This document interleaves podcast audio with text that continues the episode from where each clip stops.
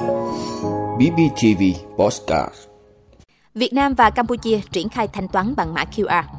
Việt Nam đón lượng khách quốc tế cao nhất từ đầu năm đến nay.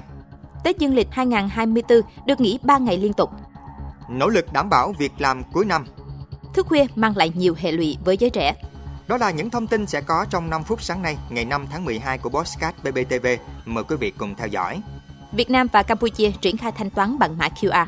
Thưa quý vị, Việt Nam và Campuchia đã chính thức triển khai thanh toán bằng mã QR giữa hai nước. Hệ thống thanh toán QR sẽ là một công cụ mới giúp thúc đẩy thương mại xuyên biên giới giữa hai nước. Hệ thống thanh toán xuyên quốc gia giữa Việt Nam Campuchia được Thống đốc Ngân hàng Quốc gia hai nước ký kết và công bố tại tỉnh Siem Reap, Campuchia cho phép người Việt Nam có tài khoản ngân hàng Việt Nam đồng có thể quét mã QR tại các dịch vụ mua bán ở Campuchia bằng ứng dụng mobile banking để thanh toán hàng hóa, dịch vụ bằng tiền RIA. Tương tự, người dân Campuchia có tài khoản ngân hàng tiền RIA cũng có thể sử dụng mobile banking trong các giao dịch thanh toán tiền đồng Việt Nam bằng cách quét mã Việt QR của các cửa hàng dịch vụ tại Việt Nam. Việc ra mắt thanh toán mã QR xuyên quốc gia giữa hai nước Việt Nam và Campuchia sẽ thúc đẩy việc sử dụng đồng tiền của mỗi quốc gia trên thị trường một cách thuận tiện, nhanh chóng, an toàn và có phần thúc đẩy tăng trưởng kinh tế, du lịch, thương mại xuyên biên giới của hai nước. Việt Nam đón lượng khách quốc tế cao nhất từ đầu năm đến nay. Thưa quý vị, Cục Du lịch Quốc gia, Bộ Văn hóa, Thể thao và Du lịch cho biết, trong tháng 11 năm 2023, du lịch Việt Nam đón trên 1,23 triệu lượt khách quốc tế, tăng 11% so với tháng trước.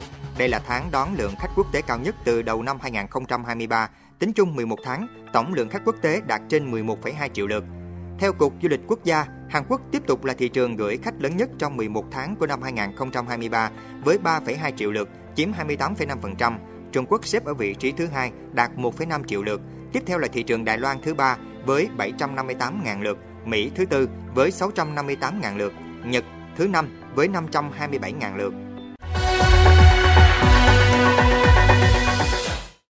Lịch 2024 được nghỉ 3 ngày liên tục. Thưa quý vị, Cục An toàn Giao thông cho biết, việc nghỉ Tết Dương lịch 2024 được thực hiện theo đúng quy định tại Bộ luật Lao động năm 2019. Năm 2024, Tết Dương lịch rơi vào ngày thứ hai ngày 1 tháng 1 năm 2024. Như vậy, dịp này người lao động được nghỉ một ngày và được hưởng nguyên lương. Tuy nhiên, ngày 30 và ngày 31 tháng 12 lại rơi vào thứ Bảy và Chủ nhật. Do đó, trong đợt nghỉ Tết Dương lịch năm 2024, cán bộ, công chức, viên chức và người lao động tại cơ quan nhà nước có đợt nghỉ kéo dài 3 ngày liên tục. Nỗ lực đảm bảo việc làm cuối năm Thưa quý vị, theo Tổng cục Thống kê, 2 tháng cuối năm, dự báo tình hình thiếu việc vẫn tiếp tục căng thẳng do nhiều doanh nghiệp còn chịu tác động từ tình hình kinh tế thế giới và trong nước. Tuy nhiên, cố gắng duy trì ổn định việc làm, tránh việc sa thải lao động vẫn là ưu tiên của nhiều doanh nghiệp, nhất là vào thời điểm cận Tết. Theo các doanh nghiệp, dù đơn hàng chỉ nhích lên từ 10 đến 20%, song đó là cả một sự nỗ lực để đảm bảo mức lương ổn định cho người lao động. Điều quan trọng nhất là doanh nghiệp đã cam kết không sa thải lao động vào thời điểm cuối năm. Thị trường lao động từ nay đến cuối năm tuy vẫn còn nhiều khó khăn, song để chuẩn bị cho nhu cầu sản xuất kinh doanh dịp Tết, nhiều doanh nghiệp vẫn có nhu cầu tuyển dụng cao. Thức khuya mang lại nhiều hệ lụy với giới trẻ. Thưa quý vị, không khó để thấy nhiều bạn trẻ ngày một thức muộn hơn. Nhiều bạn cho rằng nhiều hoạt động giải trí vào ban đêm sẽ giúp cho bản thân được thư giãn sau một ngày làm việc thay vì nghỉ ngơi. Ý vào sức khỏe tuổi trẻ, nhiều bạn đã vô tình coi thường những nguy hại về sức khỏe được các bác sĩ khuyến cáo do thức khuya mang lại như sau.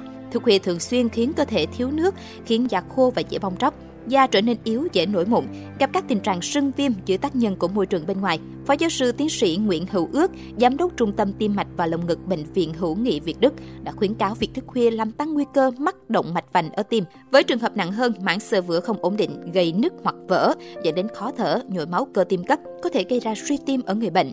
Các bác sĩ cũng cho biết thức khuya là nguyên nhân hàng đầu dẫn tới suy giảm trí nhớ. Trong đó, các dấu hiệu dễ nhận thấy nhất là thường xuyên đau nhức đầu, tâm trạng tồi tệ, luôn cảm thấy lo âu hoặc căng thẳng, nặng hơn sẽ dẫn người đó đến chứng trầm cảm.